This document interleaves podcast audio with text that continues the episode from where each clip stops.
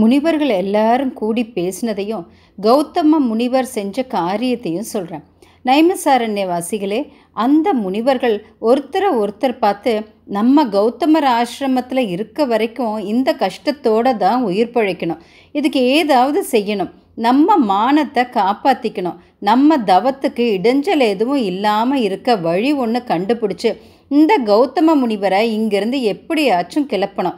அப்போ தான் நம்ம சந்தோஷமாக இருக்கலாம். கௌதமர் எங்கேயாச்சும் போகட்டும். நம்ம எல்லாருமே சேர்ந்து அவரை அடித்து துரத்திடலான்னு ஒரு முடிவுக்கு வந்தாங்க. அந்த யோசனை கைகூடி வர பிள்ளையார கும்பிட்டாங்க. அருகம்புல்லாலையும் தாமரையாலையும் அவரை அலங்காரம் பண்ணி அர்ச்சனை செஞ்சாங்க. அவருக்கு சிந்தூரமும் சந்தனமும் பூசி தூப தீபம் காமிச்சு அக்ஷத மோதகம் படைச்சு பூஜை பண்ணாங்க. அவங்க பூஜையால் சந்தோஷப்பட்டு அவங்களுக்கு ஏதாவது செய்யணும்னு அவங்க முன்னாடி காட்சி கொடுத்தார் பிள்ளையார். முனிவர்களே உங்களுக்கு என்ன காரியம் நடக்கணும்? அதை சொல்லுங்கன்னு கேட்டார். அதுக்கு முனிவர்கள் கணபதியை பார்த்து விநாயக பெருமானே எங்கள் மேலே கருணை உடையவங்களா இருந்தீங்கன்னா கௌதம முனிவரை இந்த ஆசிரமத்திலிருந்து அவர் சீடர்களோட துரத்திடணும். இதுதான் எங்களுக்கு வேணுங்கிற வரம்னு வேண்டினாங்க. அதை கேட்ட பிள்ளையார் சிரித்தார் முனிவர்களே நீங்கள் தப்பான ஒரு விஷயத்தை செய்ய விரும்புகிறீங்க எந்த தப்பும் பண்ணாத கௌதமர் மேலே நீங்கள் கோவப்பட்டால் உங்களுக்கு தடங்கள் வரும். உதவி பண்ணவங்களுக்கு கெடுதல் நினைக்கிறது சரியில்லை. அப்படி கெடுதல் செய்ய நினைச்சிங்கன்னா நீங்கள் இப்போவே நாசமாக போயிடுவீங்க. தவம் பண்ணி இப்படி ஒரு வரத்தை கேட்டீங்களே ஆஹா நல்ல பலனை அடையணும்னு விரும்பாமல் மனசால் நினைக்கவும் கூடாத ஒன்றை வரமாக கேட்குறது கையில் இருக்க ரத்தினத்தை விட்டுட்டு கருமணியை விரும்புகிற மாதிரி இருக்குது உங்களுக்கு வேறு என்ன விருப்பமோ அதை கேளுங்கன்னு சொன்னார். ஆனால் முனிவர்கள் எல்லாரும் திரும்பியும் மதி மயக்கத்தால் அதே வரத்தையே வேண்டி கேட்டாங்க. அப்போது விநாயகர் திரும்பியும் அவங்கள பார்த்து உலகத்தில் ஒரு கெட்டவன் சாதுக்கள் சவகாசத்தால் ஒரு காலத்தில் சாதுவாராம். ஒரு சாதுவோ கெட்ட சகவாசத்தால் ஒரு காலத்தில் கெட்டவனாராம். ஒரு சாதுக்கு யாராவது கெடுதல் செஞ்சால் இது நம்ம கர்ம வினையேன்னு நினச்சி அனுபவித்து தனக்கு கெடுதல் செஞ்சவங்களுக்கும் நல்லதையே செய்கிறார் அதனால் உங்களை எப்போவாவது கௌதமர் கஷ்டப்படுத்தினா அப்போ அவர் உங்களுக்கு நல்லதை செஞ்சதாவே நினச்சிக்கோங்க. நீங்கள் பெண்கள் பேச்சை கேட்டு மதி மயக்கத்தில் இப்படி செய்ய நினைக்கிறீங்க. அந்த கௌதமரே உங்களுக்கு சீக்கிரமாக சந்தோஷத்தை கொடுப்பார். அப்படின்னு பல மாதிரியாக விநாயக பெருமான் அவங்களுக்கு நீதிகளை எடுத்து சொன்னார். இப்படி விநாயகர் பல மாதிரி எடுத்து சொல்லியும் முனிவர்கள் அதுக்கு சம்மதிக்கலை.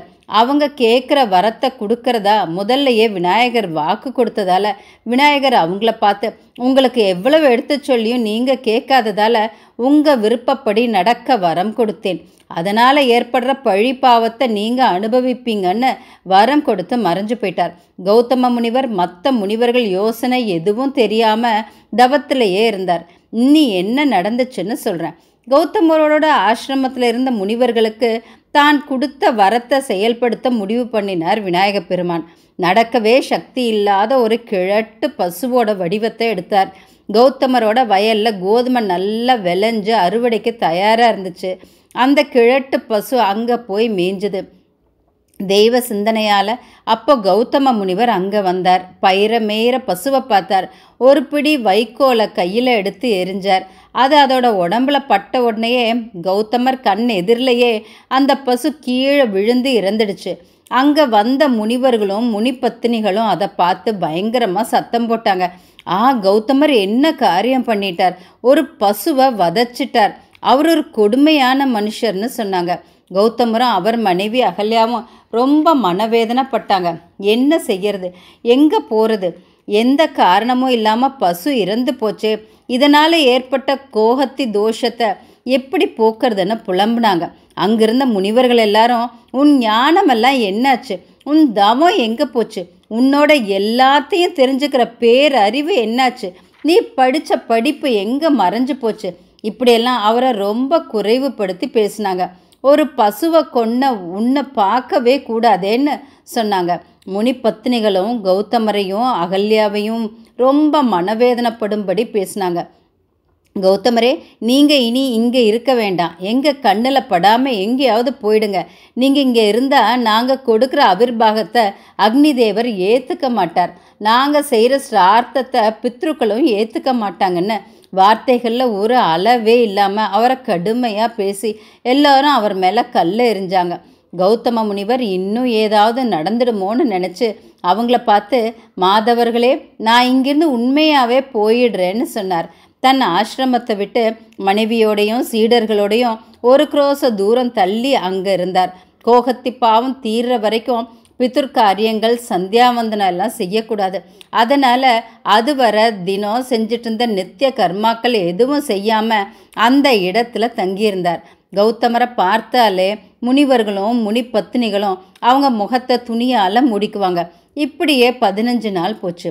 கௌதமர் முனிவர்களை வளவழைச்சார் சுவாமிகளே நீங்கள் எப்படியாவது எனக்கு அனுகிரகம் பண்ணணும். நான் செஞ்ச பாவம் போக ஏதாவது வழி இருந்தால் சொல்லணும். பெரியவங்க உபதேசிக்காமல் யாருக்கும் பிராயச்சித்தமோ மத்த சித்திகளோ கைகூடாதுன்னு ரொம்ப பணிவாக கேட்டார். அதுக்கு அவங்க யாரும் எந்த பதிலும் சொல்லலை. கௌதமர் இன்னும் அதிக பணிவோட அவங்க கிட்ட கருணை காட்ட வேண்டினார்.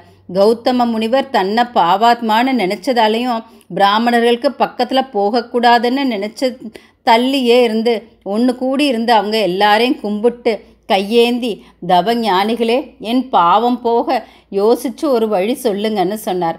அதுக்கு அந்த முனிவர்கள் நீங்கள் முதல்ல உங்கள் பாவத்தை ஊரெல்லாம் தெரிகிறபடி சொல்லுங்க. உலகத்தை சுற்றி வாங்க.